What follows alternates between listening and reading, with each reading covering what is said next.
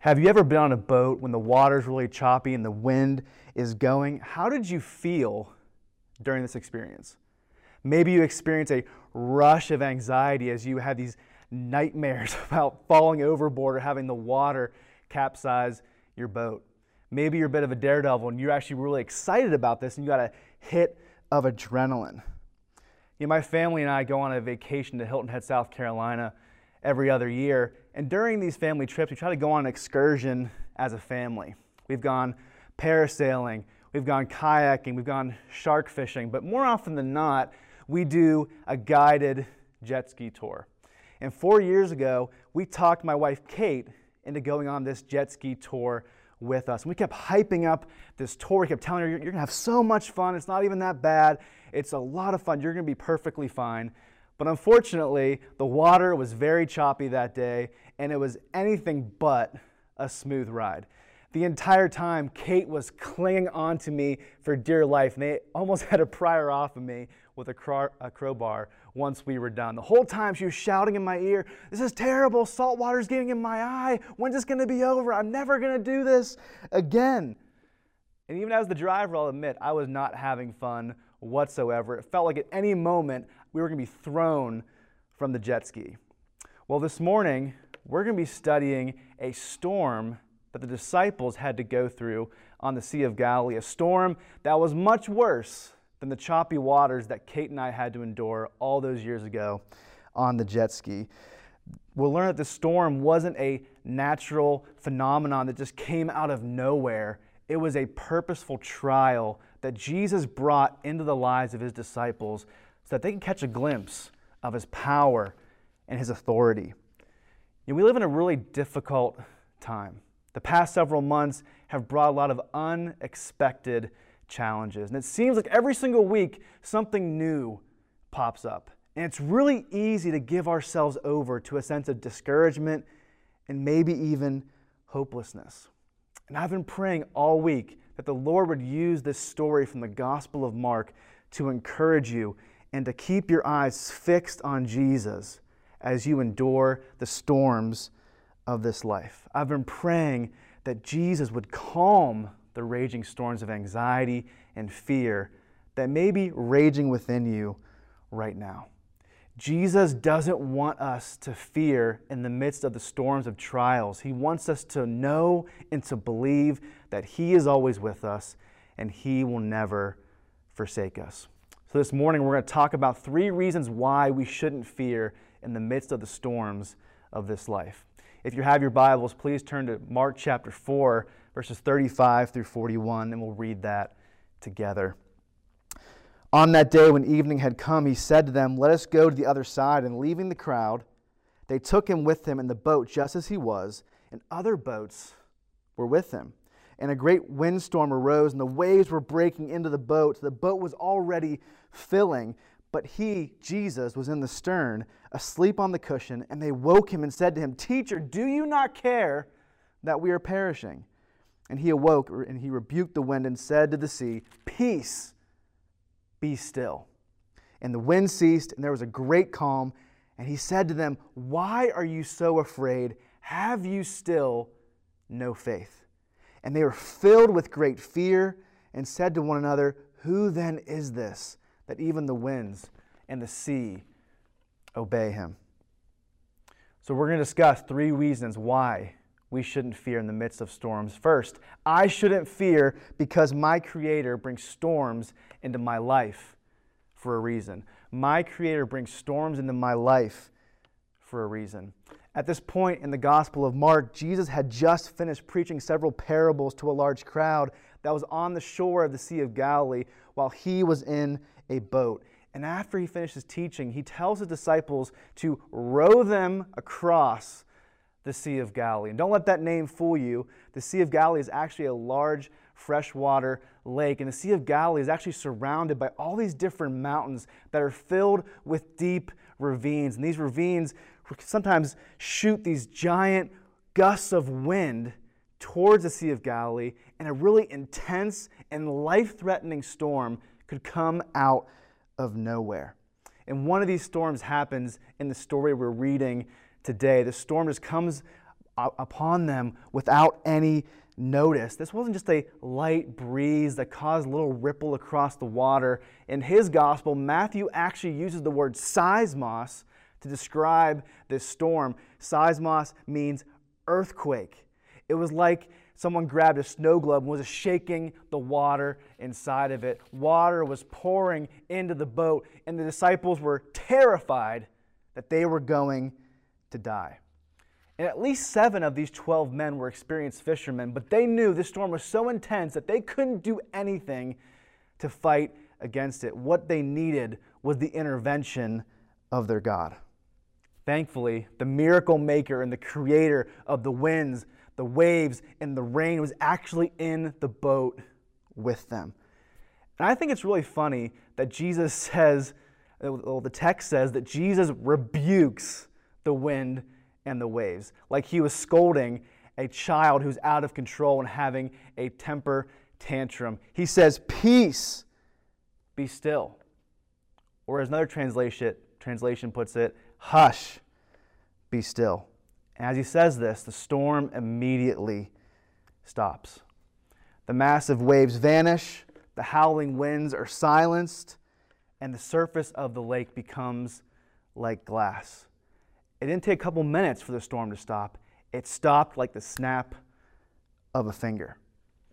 Just try to imagine witnessing this miracle with your own two eyes. We so often read these stories and gloss over them because we've come across them so many different times. But imagine how terrifying, imagine how awesome it would have been to see this miracle.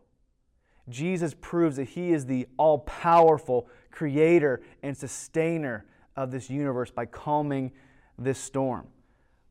In the book of Colossians, Paul tells us that Jesus literally holds everything together.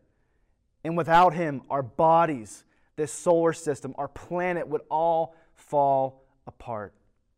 In this passage, we see that Jesus has power that goes far beyond our limited imaginations, and he can do what seems impossible.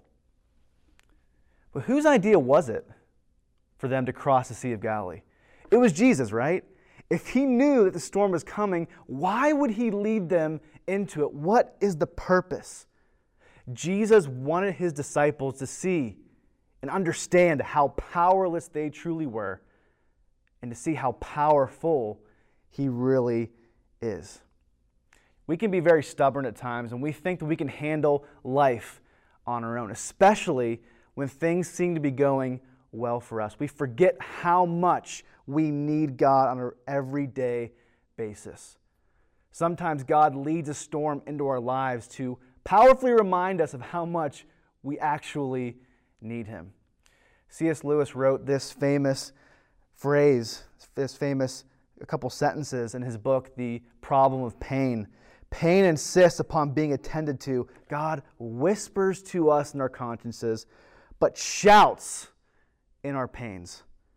It is his megaphone to rouse a deaf world. God also brings trials into our lives to smooth out our sinful and rough edges and mold us into the image of Jesus Christ. There are some lessons that you can only learn in the middle of a storm. An overabundance of luxury and comfort does not lead to spiritual depth and maturity. If you've read the Bible over the past several years, then you will quickly realize that your comfort is not very high on God's priority list. Listen to this quote that I came across a couple weeks ago as I was studying for this message. The disciples had no way at that terrible moment of knowing it, but that miserable storm was a vehicle for teaching them about God and His power in their lives. The storm was essential to their spiritual development. Without difficulties, trials, stresses, and even failures, we would never grow to be what we should become. Storms are a part of the process of spiritual growth. I, in no way, want to diminish the pain and the trials that you're going through right now. Walking through the valley of the shadow of death is not an easy journey, and there are going to be times when you feel like giving up. There are going to be days when life just seems random, where life just seems pointless. But I want you to know this morning that the Lord never wastes your pain. He always brings a trial, He always brings a storm into your life for a very specific reason. It's always for your ultimate good and for God's glory. Instead of growing bitter and asking God, why is this happening? Ask God, what do you want me to learn through this trial? What do you want me to do in the face of this trial? The why question will drive you insane because you'll never know the answer in this life. But the what question will drive you towards holiness. It will drive you to trust in the Lord with everything that you have. All right, secondly, I shouldn't fear because my Savior cares about me more than I can possibly imagine. My Savior cares about me more than I can possibly imagine. So while this storm is raging around them, what is Jesus doing? He is sound asleep. I'm a pretty uh, heavy sleeper, but I definitely couldn't sleep through this hurricane like storm. There's this life threatening storm happening all around them, and Jesus is sleeping away on his cushion without a care in the world. And the disciples are so frustrated, they're so confused. They start waking Jesus up. I imagine them yelling in his face, grabbing his shoulders, and shaking him. And once he wakes up in their frustration, they say, Teacher, don't you care that we're perishing? How often have we said something like that to God? How often have we thought something like that? We're going through a really difficult trial. We're in pain. We feel hopeless. And we say, God, do you even care about me? God, do you even see what's going on in my life? Have you forgotten about me? The disciples mistook Jesus' lack of fear as a lack of love. And we often do the same exact thing. When we experience suffering, we get caught up in the pain of the moment and we're unable to see the big picture.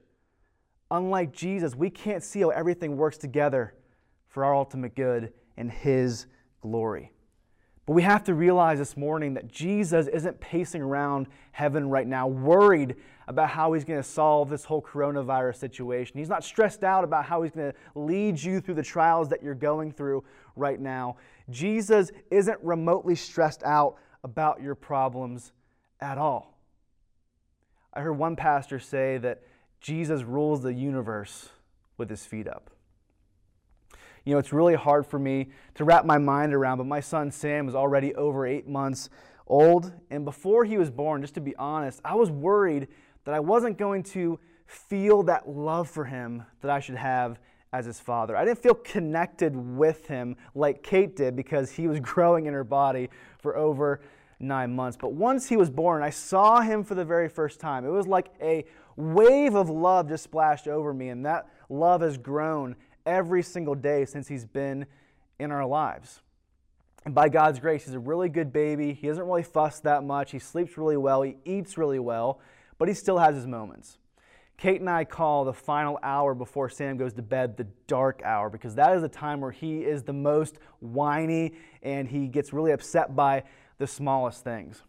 Thankfully, Sam really enjoys the baths that we give him now during his dark hour, but several months ago, he used to hate them. He would cry and cry and cry when, whenever we put him in the bathtub and whenever we took him out and he got really cold. He would give me this look that seemed to communicate, Dad, why are you doing this to me? Don't you care about me? I hate this. And in those moments, to be honest, I usually laughed because it was pretty funny, but I also wanted him to understand. I wish I could communicate to him how much I loved him and how I was doing this for his good experiencing this love for my son has helped me to grasp the unconditional love that my Heavenly Father has for me. My love for Sam is blown out of the water by the Heavenly Father's love for me as his son. I'll never be able to love Sam as much as God loves him. Our God's love for us should give us a sense of security and peace as we face the hardships of life as we walk through the valley of the shadow of death. After he calms the storm, Jesus says this to the disciples Why are you afraid? Have you still no faith? In other words, why are you guys so afraid? Why are you so fearful? Don't you know that I'm here? Don't you know that I care about you? Jesus is trying to give all of us that same message right now. He's saying, Why are you so afraid? Why are you so nervous? Don't you know that I love you more than you can possibly imagine?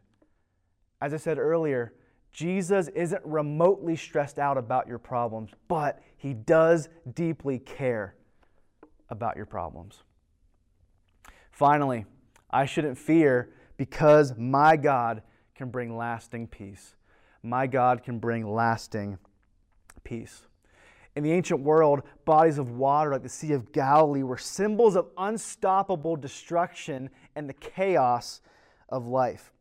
Sailors and fishermen were helpless while they were in the water. They couldn't do anything to fight against these storms when they came.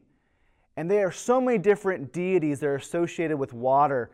The, the Greeks believed in Poseidon, the Romans believed in Neptune. They believed that this powerful body of water can only be controlled by an even more powerful God. This past week, I looked up on Wikipedia. There are over 200 false deities that are related to water. And sailors, fishermen, those who made a living on the water would constantly pray to these deities, asking for their mercy, asking for their help, asking for safe travel.